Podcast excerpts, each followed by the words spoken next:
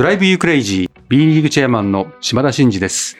島田のマイクはバスケットボールキングのコンテンツとして毎週木曜に更新しております。えおはがきを今回もいただいておりますので、読んでお答えしたいと思います。ラジオネーム、やちさん、千葉県の方からいただいております。え毎年思ってますと、なぜ B リーグのアワードにはチア部門がないのでしょうか？各チアリーディングレベルが上がってきてますし、NBA には今5人日本人チアがいるそうですと。発展のためにもぜひご検討くださいと。えー、しまちゃんの目には全て美しくキラキラ見えちゃうでしょうが、かっこ笑いって。これちょっとよくわからないんですけど、私がこの、その辺好きそうだって思われてるって感じなんですかね。まあそういうことなんですそういうことですかね。うんありがとうございます。えーあながち間違いではありません。あのですね、本当にこれ、ちょうどすごいタイミングなんですけども、本当今年からですね、えーやるんです。うんっていうかもう発表させていただいてますけども、やるんです。で、ただ、チアに限定はしてないんですね。うんえーまあ、すでに発表されてるからあれですけども、ベストパフォーマンスチーム賞ということうで、んまあ、あの、パフォーマーすべて含めてなんで、まあ、ほとんど、あの、チアになってくると思いますけども、そこも含めてということで、えーアワードの賞として今年から加えさせていただきましたので、ぜひ、お楽しみにしていただければと思います。はい。そしてですね、次、これはもうお礼参りならぬ、うんお礼はがきっお礼はがき。てことですよね。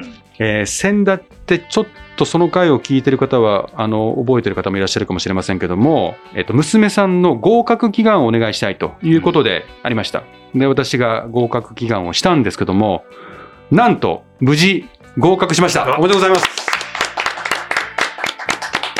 嬉しいですね。4月から北海道でですよ。本当もう4月らしくめちゃめちゃ嬉しいですよね。いや、こういうの嬉しいですよね。4月から北海道で薬剤師として働くことになりましたと。で、なんとですね、試試験直前には、極度に緊張していたようですが、うん祈願していただいた回の島田のマイクを、これお母さんが勝手にやってることですからね、その娘さんに、これちょっと聞いてみろと。っていうことでシェアをしてくださったみたいなんです。そしたら、B リーグのチェアマンに応援されとる、かっこ笑い。うんということで気持ちがほぐれて、うん日頃の力が存分に発揮されて、そして合格しましたと言って ます。ありがとうございます。おめでとうございます。もうバスケで元気にというかマイクで元気にしてますね。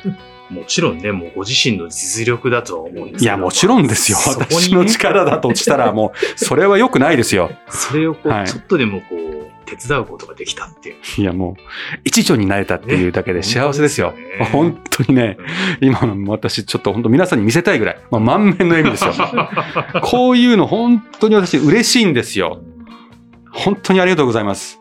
いやー、本当に。あの、なんで皆さんね、合格祈願もちゃんとやってますから、えー暗算祈願だけじゃないですからね。エンディングでちょっと触れてませんけども、祈願系はほぼほぼいけますから、うん。あの、遠慮なく皆さん応募いただければと思います。はい。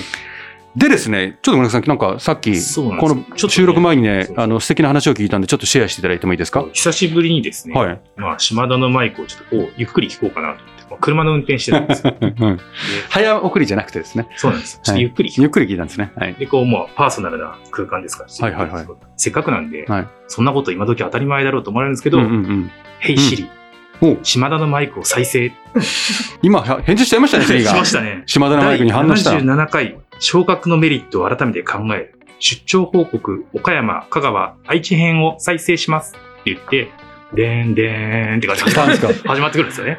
もう最高ですね、これ。で、しかも、パーソナルな空間じゃないでうんすか。うんうん。シーッと静かに運う転して、ん。どうでした？急にもう島田さんがうん。育成についてめちゃくちゃ熱くうん。語りかけてくるんですよね。うん。なるほど。こうやって聞くと本当没入感すごいな、これと思いながら。どうでした？その瞬間は、すごくこう、まあなんですかね。あの、普段からもちろんバスケのこと考えてるんですけど、はい。育成についてめちゃめちゃ考えましたね。本当ですか？いや、面白いですよね。こういうやっぱパーソナルな空間でうん結構しっかり音で聞くって、うん。本当に目の前で話してるみたいで、うん。やっぱこう、音声コンテンツっていうんですかね、うんラジオ感すごいあるなと思うので、うん。ぜひあの、通勤とか。なんとなくこう、家族がいたはいらちょっと嫌だなって方は一人でもいいんですけど、はい。あの、ぜひぜひ、音声でしっかりと音を出して車で聞くというのうんをちょっと島田のマイクの楽しまか、楽しみ方としてですね、うんちょっと提言したいなぜひ皆さ、んんシリーに反応してもらってください。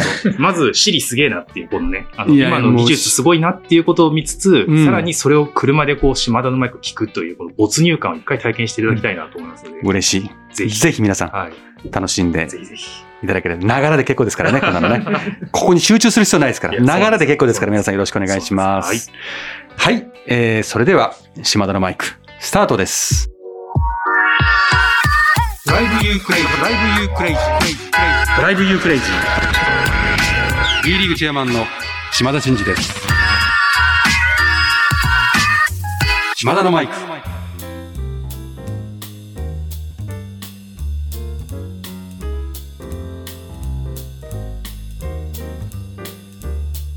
はい、えー、そうしましたらですね、まずはですね、B リーグ U15 チャンピオンシップ2022のファイナルのゲーム、私4日間今回開催だったんですね、過去最大のお43クラブが参加。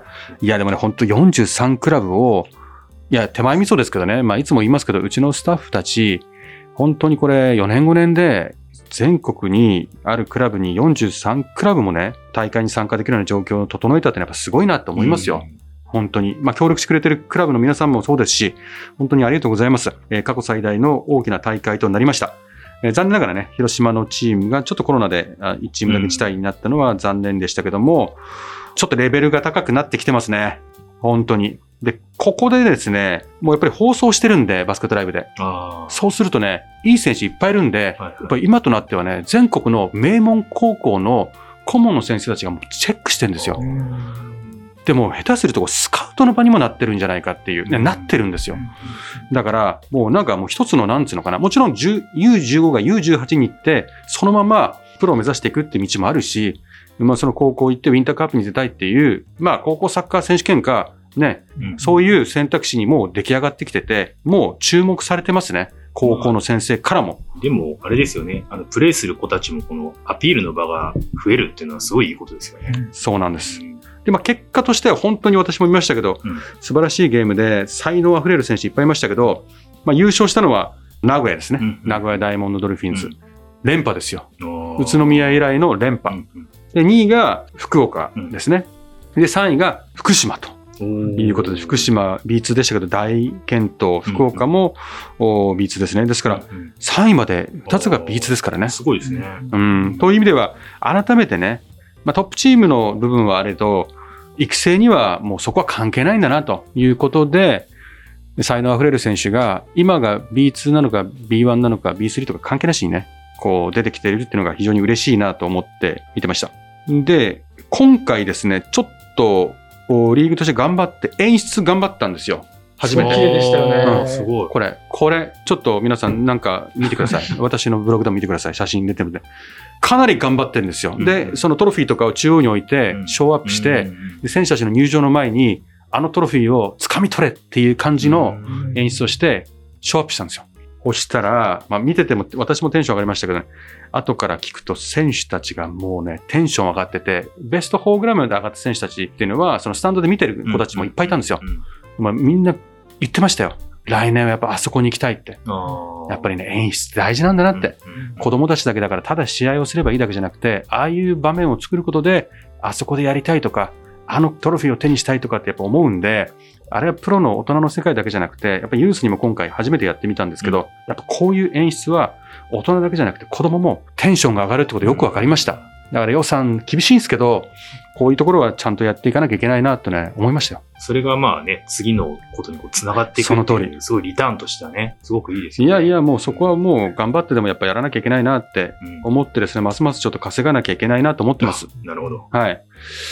それでですね、うんまあ、あの、公約通り、私のお牛、あしまちゃんのはいはい。お肉ですね、はい幸せ絆島田牛うんを優勝チームに副賞として、うんうんえーお渡ししました。おーで、私が壇上に上がって、このおプラカードというか、はいカードカード大きいのをはい。持って、ステーキ肉30キロ贈呈みたいな、こう、副賞のボードを持って渡しに行った時に、みんなめちゃめちゃ喜んでて、あのね、これ普通の鉄板で焼けるんですか？とかね、そんな声もありましてですね。えいやー、でもね、こんな形で子供たちがあんなに喜んでくれたんだったら、本当にあったかいがあったなと。で、一人ですね、2キロ、うん15人に合わせて30キロ。ーあ、でもまあまあありますね。2キロ。で、私、ちょっと感覚的になんでアメリカンじゃないですか。うんだからちょっと、肉って言ったら1ポンド、はいはい400グラム。うんこのぐらいペロリといけるぞ、俺はまだ若いから。うんっていうタイプなんですよ。ど。どちらかというとね。そう思ってたんです。うんそしたら、ちょっとそれ子供たちにそう大きすぎるんで、うんちょっと食べづらいんでうん、お母さんも食べるし、お父さんも食べるから、250にしましょうっていうことでですね、却下されましてですね、250g のステーキを8枚でちょうどあーなるほど2キロで、えー15名で30キロをもうすでにお送りしましたから、私の直筆の手紙付きで、あ、直筆ですよ。そうなんですね。またここで練習してる会が出たわけですね。出てます、出てます。もうなんだ、コネクティング・ザ・ドッツですよ必ずどこかで繋がっていくわけですよ。日頃の努力はこうやって。ありがとうございます。たくさん食べて、ね。それであれですよね。じゃあもう未来のスター選手たちのこのステーキ肉が血となり、肉となり、うんま。たこう育っていくわけですよね。そうですねきっとね。いやー、この子たちがね、成長して大きくなって本当に素晴らしい選手になってきたらね、うん言ってほしいですね、どっかで。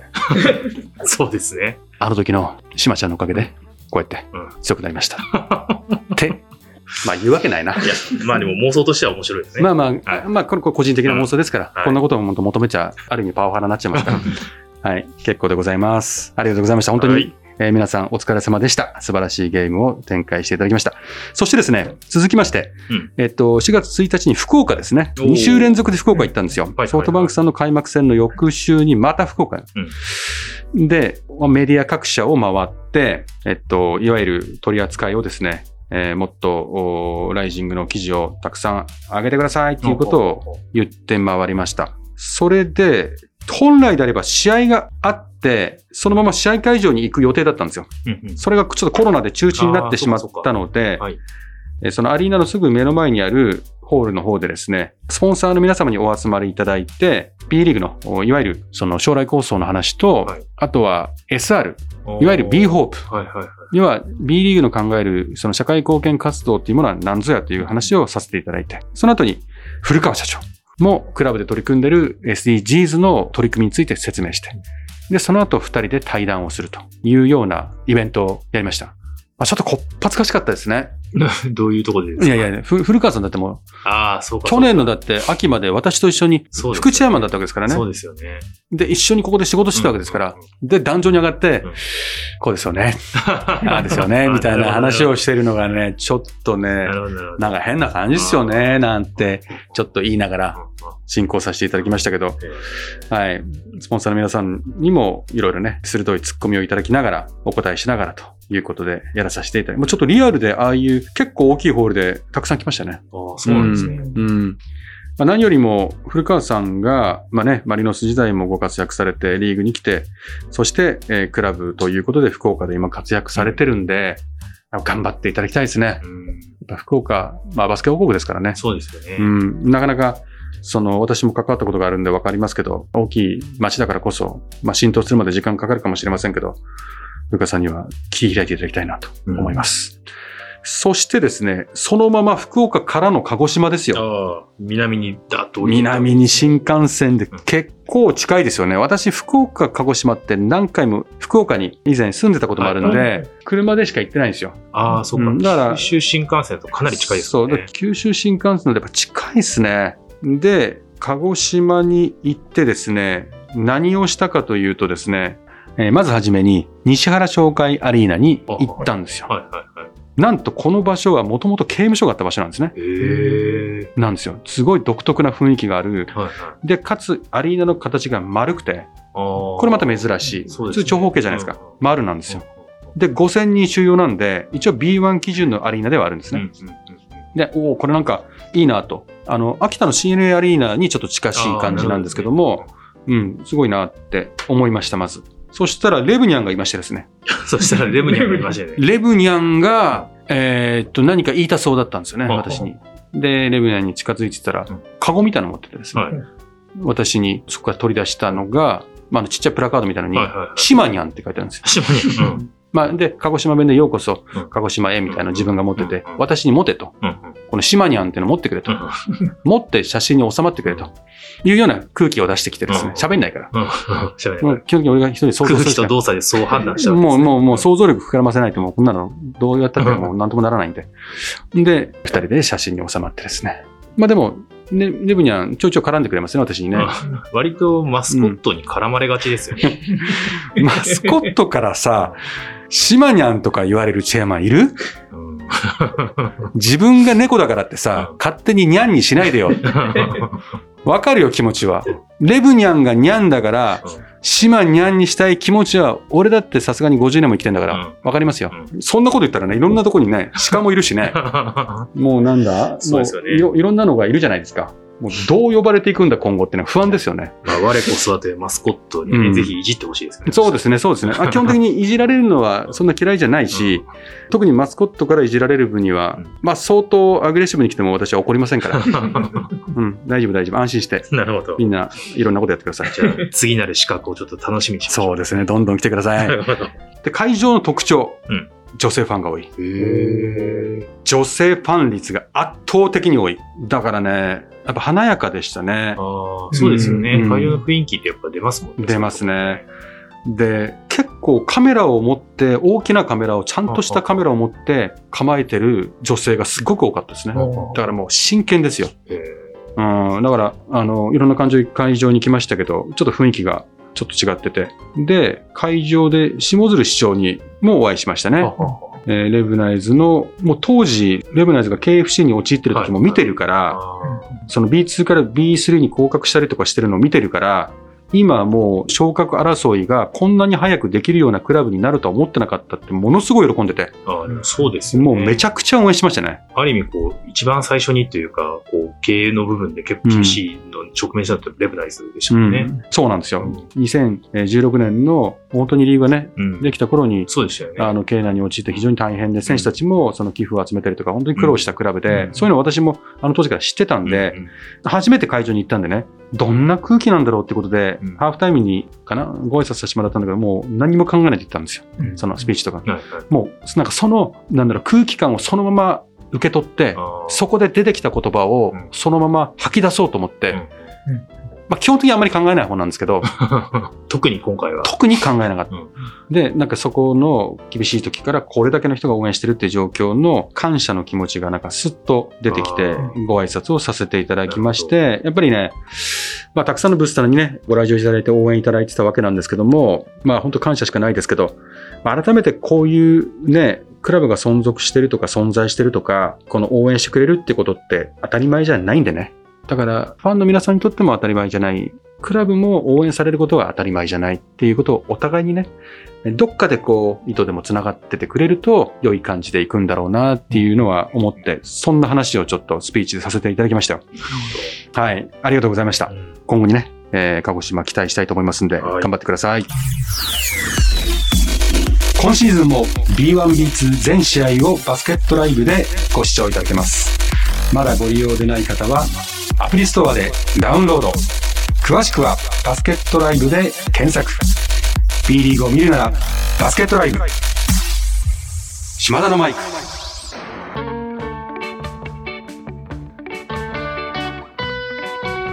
はい、そろそろエンディングの時間です。えー島田のマイクではリスナーのあなたからのメッセージを受け付け中です。私への質問、企画のリクエスト、お悩み相談、合格祈願、うん暗算祈願、何でも構いません、えー番組で紹介いただいた方には、島田のマイク、オリジナルステッカーを差し上げております。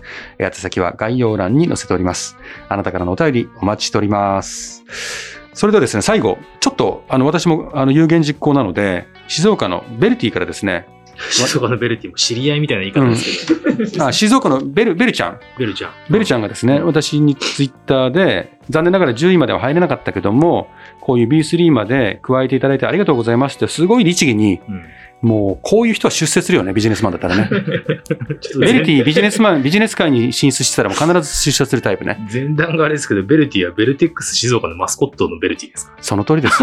か なるほど。まあ短縮すると。急に知り合いみたいな話をしたらベル、誰の話してんのかなベル、ベルちゃんって言っちゃいましたけど、あのね、ベルちゃん可愛いですよ。あ富士山ですよ。もこもこなんですよ。